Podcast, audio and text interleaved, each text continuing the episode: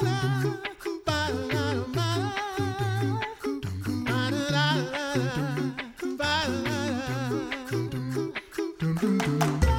listening to the Coffee Hour. I'm Andy Bates. I'm Sarah Gulseth.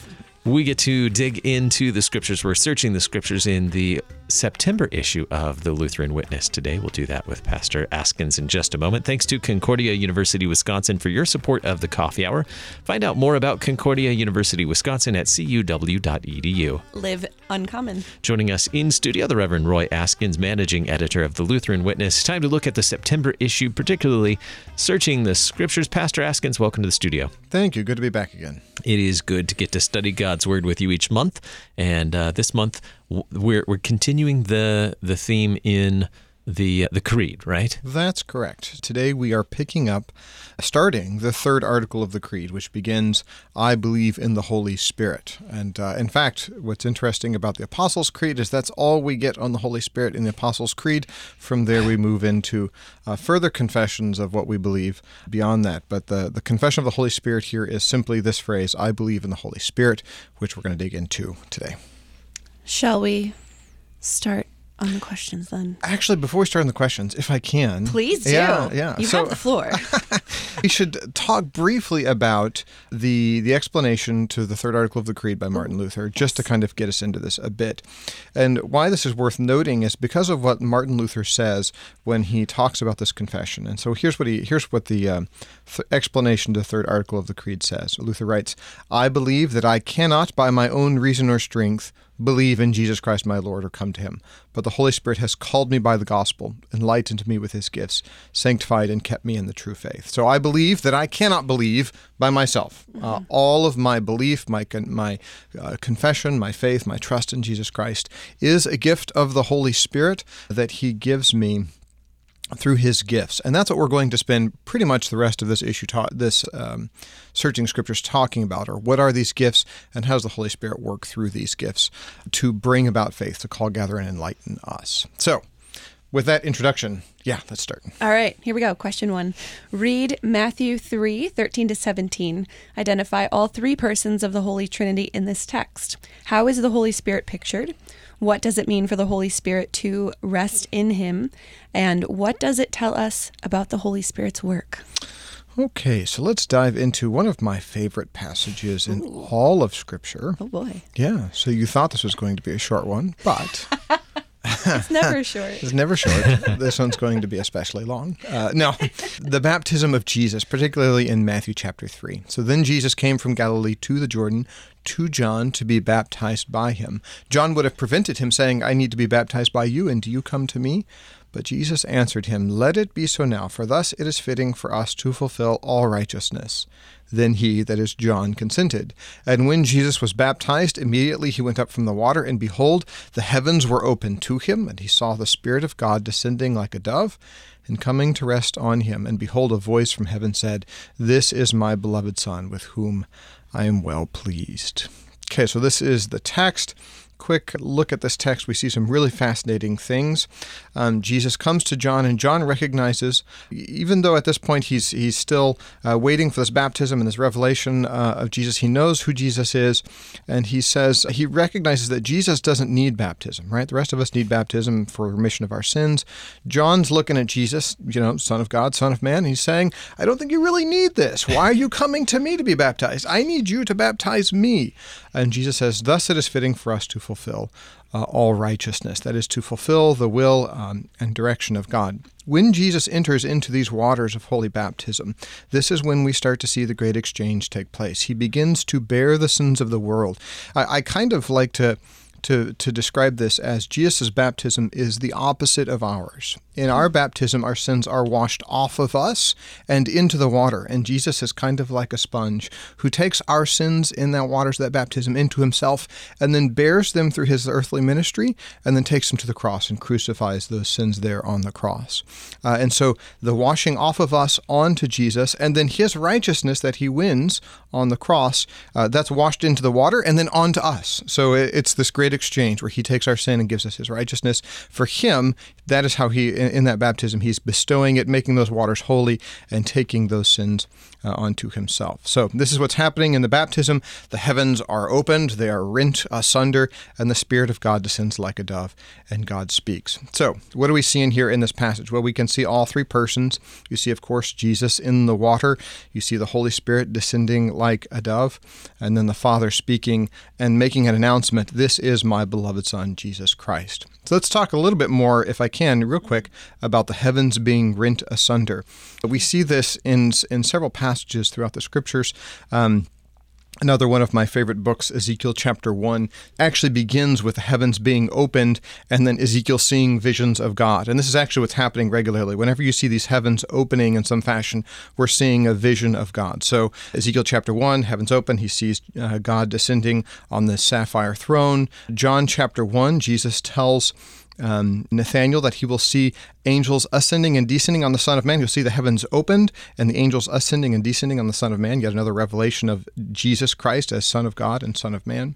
Even Stephen says in his um, in his vision, he sees the heavens opened and the Son of Man, that is Jesus Christ, standing at the right hand of God. So when we see in the Scriptures heavens being opened, we're seeing a revelation of God, and that's exactly what we're seeing here in this baptism: a revelation of the three persons of the Trinity, Father, Son, and Holy Spirit, working to enact the salvation of mankind uh, through this baptism of Jesus. Let's see. Did I cover all the questions there that we had in that one? Uh, and the Holy Spirit. Oh, the Holy Spirit remaining on Jesus. I didn't talk about that one. So I know you, you thought it was going to be short. Matthew is pointing out that Jesus is this this promised suffering servant that Isaiah foresees. So you see in Isaiah chapter 42 and in Isaiah chapter uh, 61, God for, foretelling this servant that's going to come, on whom His Spirit is going to remain. So Isaiah chapter 42 verses 1, Behold my servant whom I uphold, my chosen in whom my soul delights. I have put my Spirit upon him, right? And similar language also in Isaiah chapter 61. And Matthew is showing those who are reading this book this is the one, Jesus Christ. The Spirit dwells on him, uh, remains upon him. He is the promised suffering Messiah or suffering servant who will bear the sins uh, of Israel. So now we're going to go back in question two. We're going to go back to Genesis chapter one and two. What is the Holy Spirit's role in the creation of the world? What is the connection between breath and spirit, and how does the account of the creation of man bear this out? So Genesis 1 1 to 2 and Genesis 2 4 to 8. All right. So the creation of the world. Uh, this is a similar, we'll see similar um, aspect here where you see all three persons of the Trinity involved in this creation account. let's actually begin. In the beginning, God created the heavens and the earth. The earth was without form and void, and darkness was over the face of the deep. And the Spirit of God was hovering over the face of the waters. And God said, Let there be light. And there was light. So that's Genesis chapter 1, verses 1 through actually 3. Um, and here we can see all three persons of the Trinity. Of course, God the Father creating the heavens and the earth, the Holy Spirit hovering over the face of the waters and of course Jesus as the Word of God through whom God creates. And God speaks and says, Let there be light. And guess what? There's light. So you have the Holy Spirit here involved in this work of creation. If we look at Genesis chapter 2, verses 4 through 8, we can see uh, part of how this creation takes place in the in the creation of man. So let's actually look at that passage, two verses four through eight. These are the generations of the heaven and the earth, and when they were created, in the day the Lord made the heavens and the earth, the earth and the heavens. When there was no bush of the field was yet in the land, and no small plant of the field had yet sprung up, for the Lord God had not caused it to rain on the land.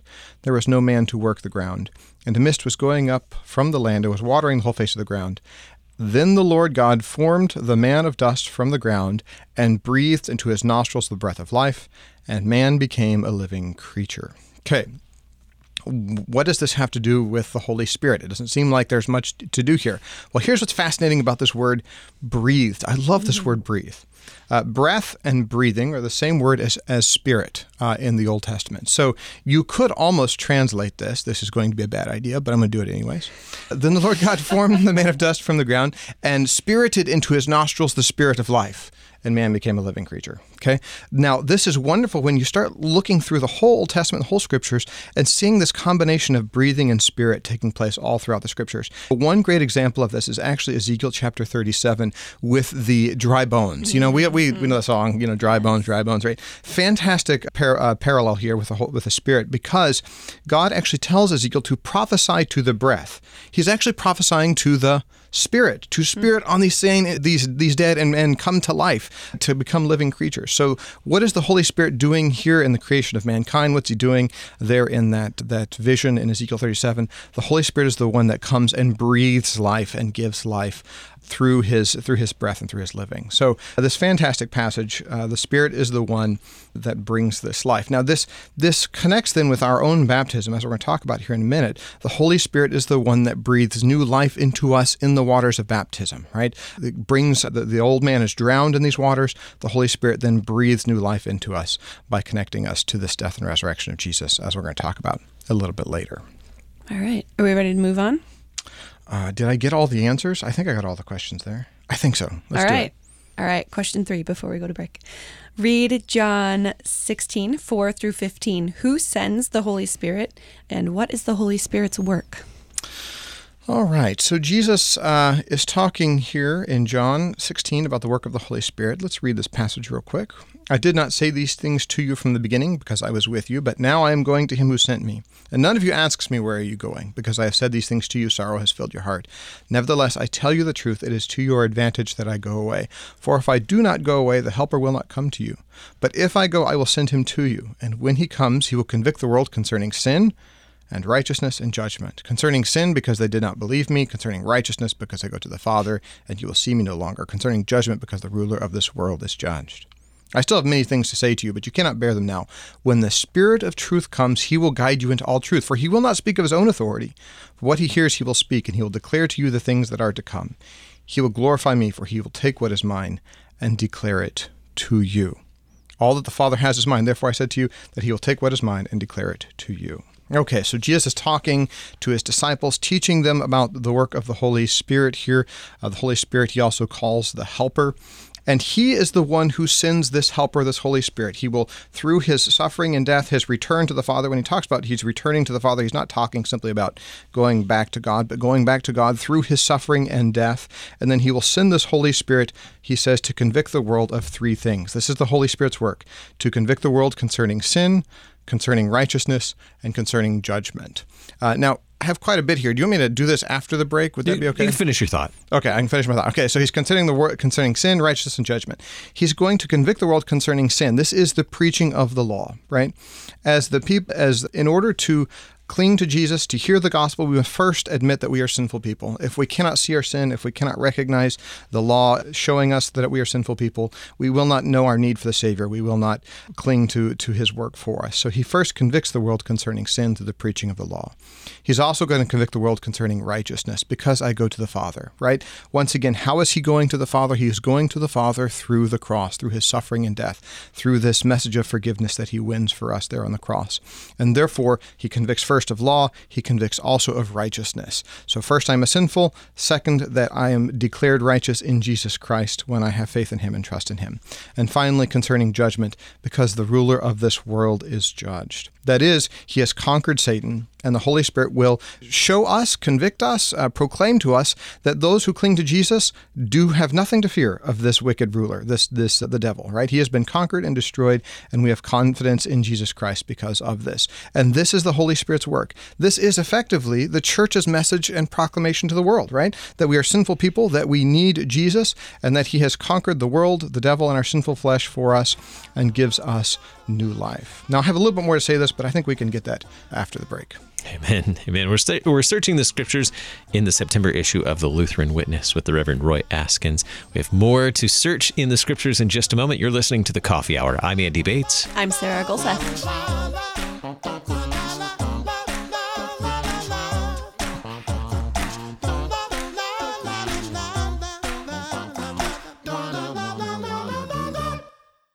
You're a miracle. You know that, right? A living, breathing, one of a kind miracle. You were created to stand apart, to share your gifts in the service of others, to make an uncommon impact in a common world. And at Concordia University, it's our mission to help you do that, to live uncommon. To learn more about Concordia, go to cuw.edu.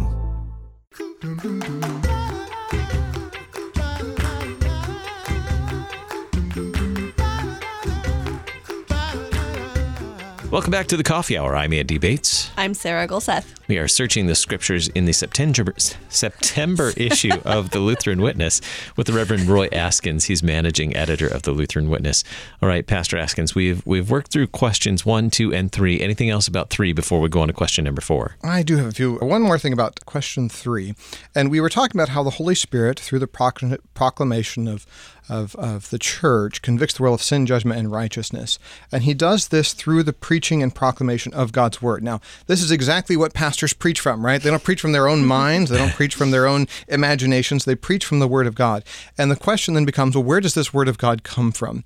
And Jesus is also the one who sends the Holy Spirit to give us this word. In John chapter 14, verse 26, Jesus promises, uh, Jesus promises his disciples the Holy Spirit, uh, whom the Father will send in my name, he says, he will teach you all things and bring to your remembrance all that I have said to you. This is the promise of the New Testament that the Holy Spirit will be there with the apostles to inspire them and their writing so that they have these words to write for us and that God's pastors and his people can proclaim this message to the world. And it is through this proclamation then that the Holy Spirit works. Once again, returning to the third article of the Creed, I believe that I cannot by my own reason strength believe in Jesus Christ my Lord or come to him, but the Holy Spirit has called me by the gospel. Where is this found?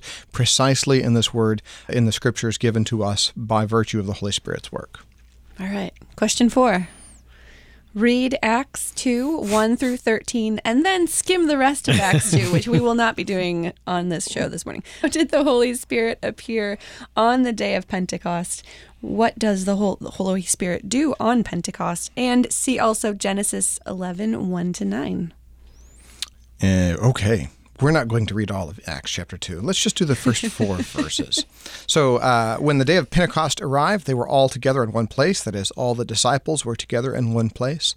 And suddenly there came a, uh, uh, from heaven a sound like a mighty rushing wind, and it filled the entire house where they were sitting, and divided tongues as of fire came where I lost my place here, and divided tongues as of fire appeared to them and rested on each one of them, and they were all filled with the Holy Spirit and began to speak in other tongues as the Spirit gave them utterance. And of course, many of you uh, know how this goes.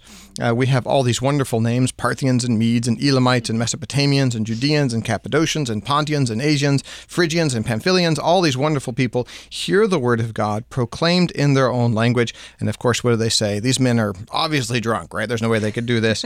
and Peter gets up and he preaches this amazing sermon. So, w- what happens here? Well, the Holy Spirit comes and he appears as wind. Once again, we get this connection between spirit and breath and wind. It's all kind of the same same word group in, in the Greek and the Hebrew.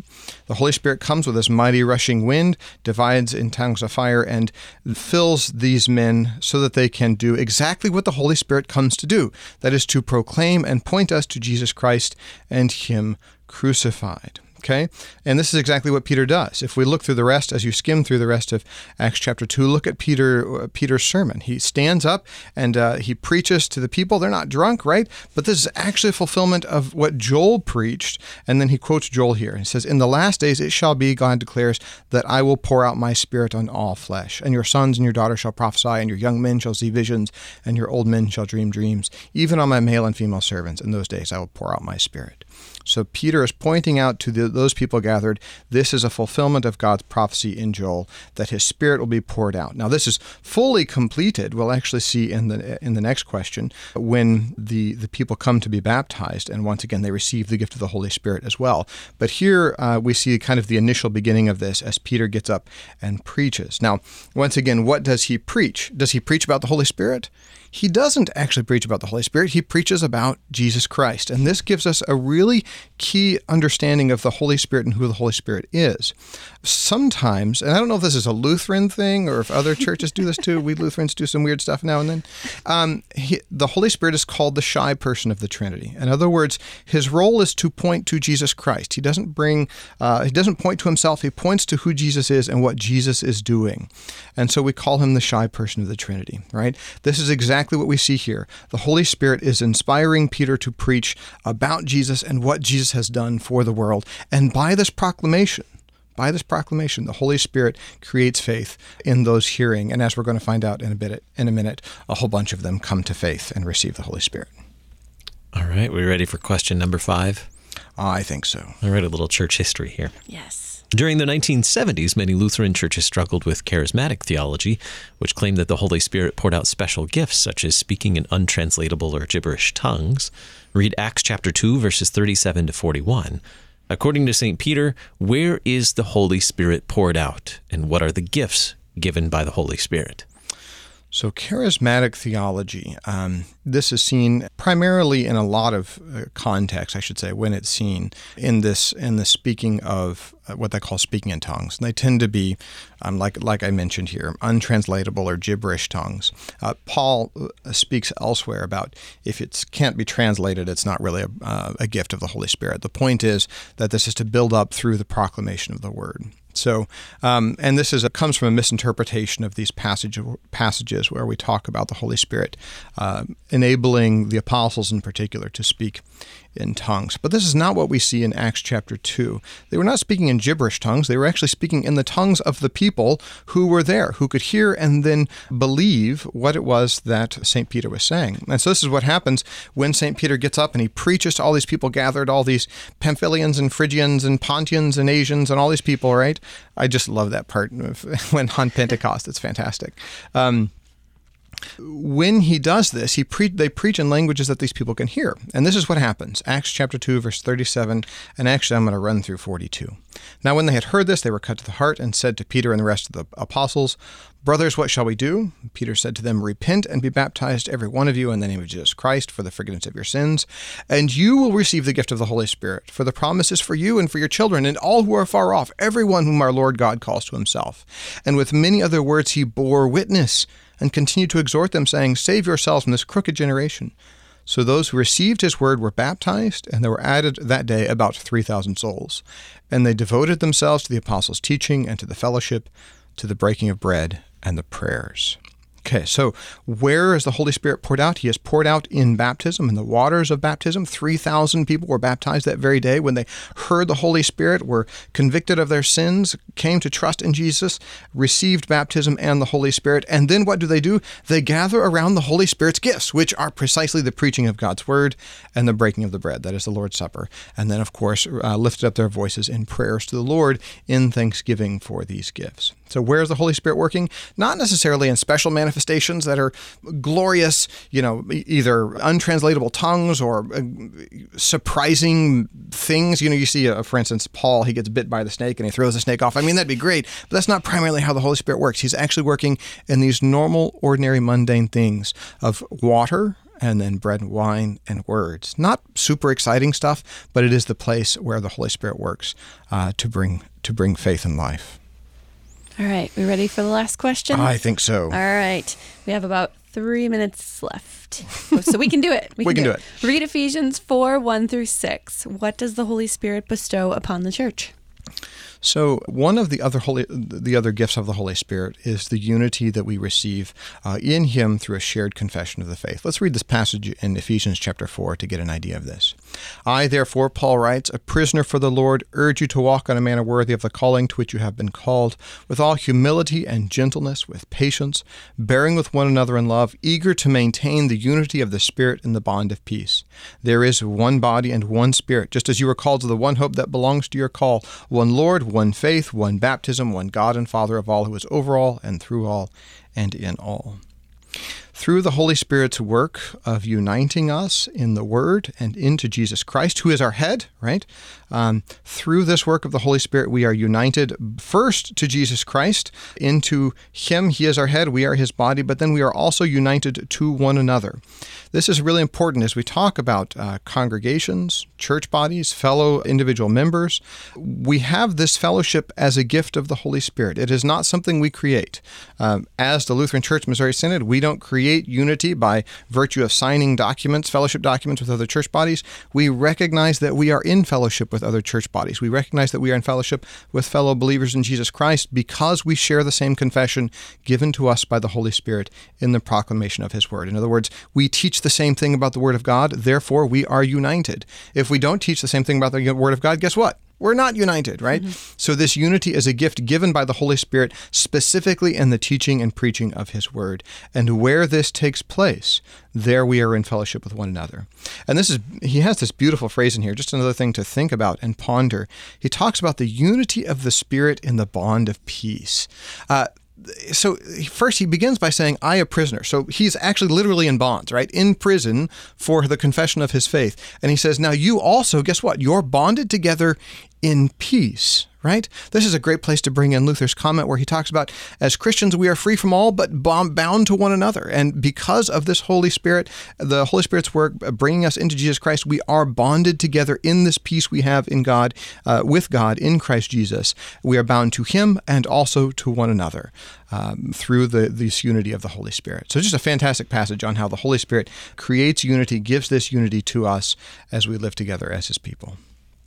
Any final thoughts on today's study? I know we we we we made it through in time, but final thoughts, 30 seconds to a minute. 30 seconds to a minute. Um, final thoughts here is the Holy Spirit is gives this gift of you through His gifts. The Holy Spirit gives life and forgiveness to us, unites us together as His body, the church. And in next month's study, we're going to start digging into this. As we say, I believe in the Holy Spirit, the Holy Christian Church, the communion of saints.